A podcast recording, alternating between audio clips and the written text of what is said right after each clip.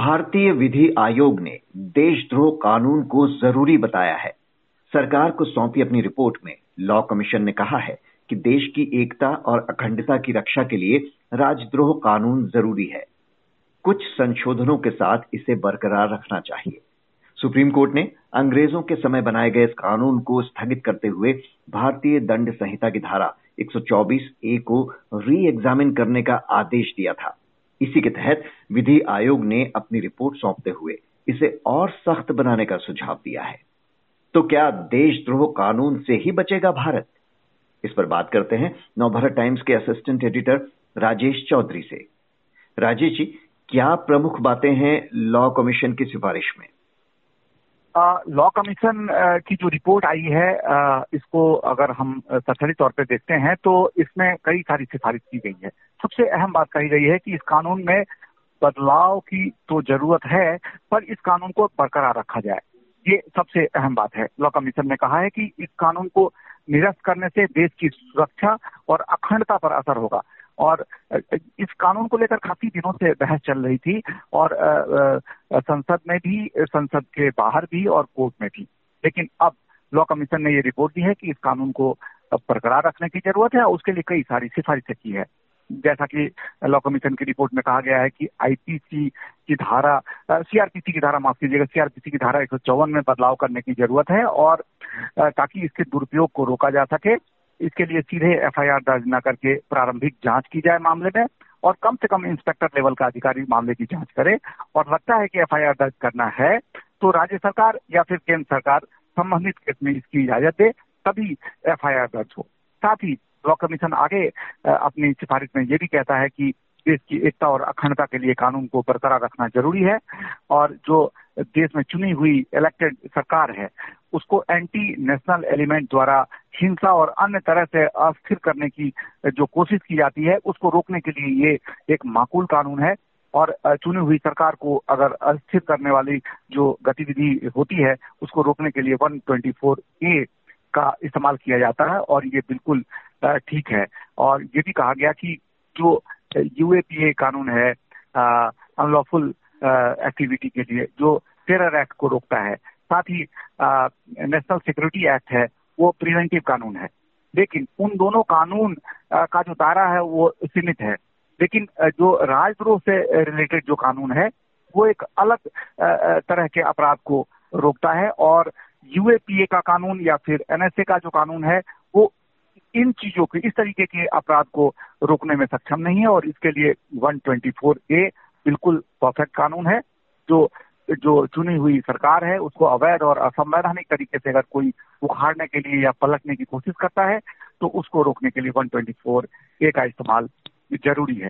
साथ ही law commission एक और अहम बात अपनी सिफारिश में कही है कि औपनिवेशिक काल का कानून कहते हुए इसे निरस्त किए जाने का जो तर्क है, वो ठीक नहीं है, क्योंकि आईपीसी कानून ही औपनिवेशिक काल का कानून है तो इस तरह से तो सारे कानून को फिर खत्म कर दिया जाना चाहिए। और लॉ कमीशन ने कहा कि ये संभव नहीं है। इसलिए इस कानून के दुरुपयोग का जहाँ तक सवाल है जो सुप्रीम कोर्ट ने भी सवाल उठाया था उसका भी ज़िक्र किया कहा कि उसको रोकने के लिए ज़रूरी कानूनी बदलाव किए जा सकते हैं लेकिन कानून अपने आप में ठीक है और हम्म। सजा भी सख्त करने की सिफारिश की और कहा कि जो अभी मौजूदा सजा है वो तीन साल या फिर उम्र कैद है उसे वो सात साल और उम्र कैद तक करने की बात कही है अपनी सिफारिश में। एक तरफ़ वो ज़रूरी बता रहा है कानून को, साथ ही कह रहा है कि दुरुपयोग रोकने के लिए कुछ बदलाव किए जा सकते हैं। पर वो बदलाव क्या हो? क्योंकि सुप्रीम कोर्ट ने भी इसके दुरुपयोग का ही सवाल उठाया था। इसकी परिभाषा इतनी धुंधली है कि कई ऐसे मामलों में भी लोगों को जेल में डाल दिया गया, जो राजद्रोह के तहत आते भी हैं या नहीं, ये स्पष्ट ही नहीं। तो दुरुपयोग के सवाल पर क्या कहना है लॉ कमीशन का? कैसे तय होगा क्या राजद्रोह है और क्या नहीं?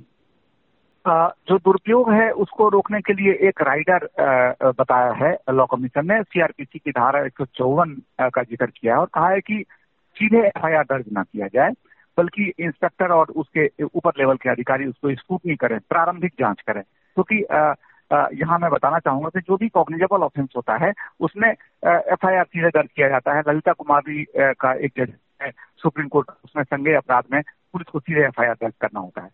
प्रारंभिक जाँच सीबीआई करती है। लेकिन इस मामले में लॉ कमीशन की स्थिति है कि अगर राजद्रोह से रिलेटेड मामला है तो सीआरपीसी में बदलाव किया जाए और उसमें प्रारंभिक जाँच की जाए। और लगता है कि एफआईआर का मामला है तो फिर स्टेट गवर्नमेंट या सेंट्रल गवर्नमेंट का रिकमेंडेशन हो। लेकिन जहाँ तक दुरुपयोग का सवाल है तो इसको लेकर सुप्रीम कोर्ट में जो अर्जी दाखिल की गई थी, जिस पर सुप्रीम कोर्ट में सुनवाई भी चल रही है और मामला पेंडिंग है, उसमें यही सवाल उठाया गया था कि जो राजद्रोह की जो परिभाषा है, वो स्पष्ट नहीं है। और इसीलिए इस कानून का दुरुपयोग हो रहा है और लोगों के मौलिक अधिकार का उल्लंघन हो रहा है। क्योंकि पेटिशनर का ये कहना था सुप्रीम कोर्ट ने सवाल उठा था कि जो अभिव्यक्ति की आज़ादी है, जो मौलिक अधिकार है आर्टिकल 19 ए वन ए में, उसमें जो जो रिस्ट्रिक्शन है रिजनेबल रिस्ट्रिक्शन उसमें कहीं पे भी राजद्रोह का ज़िक्र नहीं है। जो रिजनेबल रिस्ट्रिक्शन है, उसमें मानहानि नहीं कर सकते कंटेम्प्ट ऑफ़ कोर्ट नहीं कर सकते पब्लिक ऑर्डर को खराब नहीं किया जा सकता, लेकिन उसमें राजद्रोह को अपवाद में कहीं पे भी ज़िक्र नहीं है। तो ये सवाल सुप्रीम कोर्ट के सामने उठा। और सुप्रीम कोर्ट में ये भी बताया गया कि किस तरह से कानून का दुरुपयोग हो रहा है, इसके लिए एनसीआरटी का डाटा भी बताया गया, दिया गया और कहा गया कि 2015 से 2020 के बीच में देश में तीन सौ छप्पन केस ऐसे मामले में दर्ज हुए। पाँच सौ अड़तालीस लोगों को गिरफ़्तार किया गया और इस दौरान बारह लोग ही सिर्फ़ दोषी करा दिए गए और तमाम वो डाटा पेश किया गया।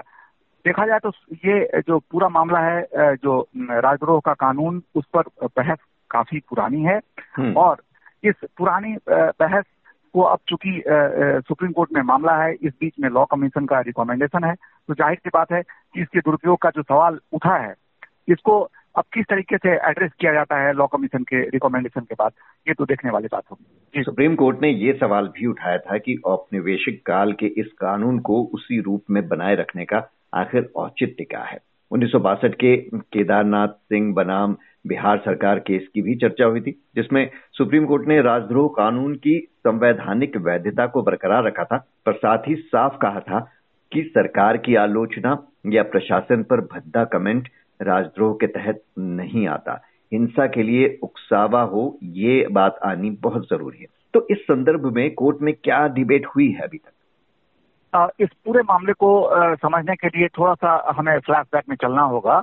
जो जो भारतीय दंड संहिता बनाई गई थी उसके मसौदे में राजद्रोह कानून था। ये अंग्रेज़ के जमाने की बात है।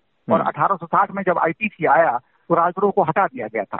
लेकिन बाद में ब्रिटिश राज ने इसकी ज़रूरत 1870 में महसूस की और फिर 124 ए संशोधन करके डाला गया।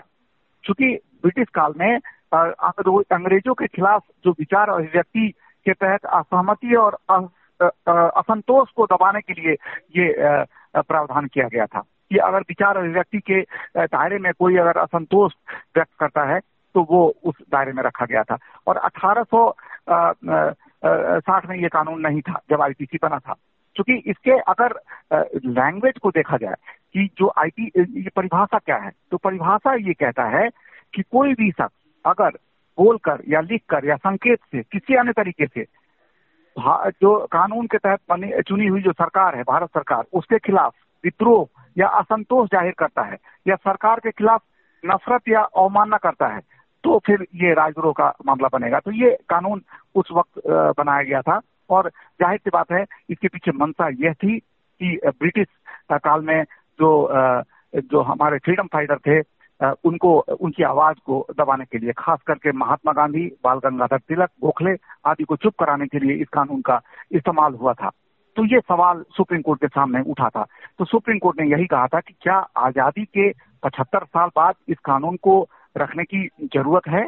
जब देश की आज़ादी हुई थी और जब भारत का संविधान बनाया गया था तो संविधान सभा की डिबेट में भी ये सवाल उठा था।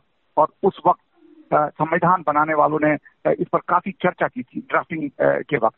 और विचार अभिव्यक्ति की जो आज़ादी हमें मिली है आर्टिकल 19 वन में, उसमें जो वाजिब रोक है, उसमें पहले राजद्रोह को शामिल किया गया था, लेकिन काफ़ी डिबेट हुई और फिर जो के एम मुंशी हैं ड्राफ्टिंग कमेटी के मेंबर थे, शिक्षाविद थे, उन्होंने एक संशोधन प्रस्ताव पेश किया और कहा कि भारत अब एक लोकतांत्रिक देश है, यहाँ चुनी हुई सरकार है। और सरकार की स्वस्थ आलोचना या असहमति का स्वागत होना चाहिए?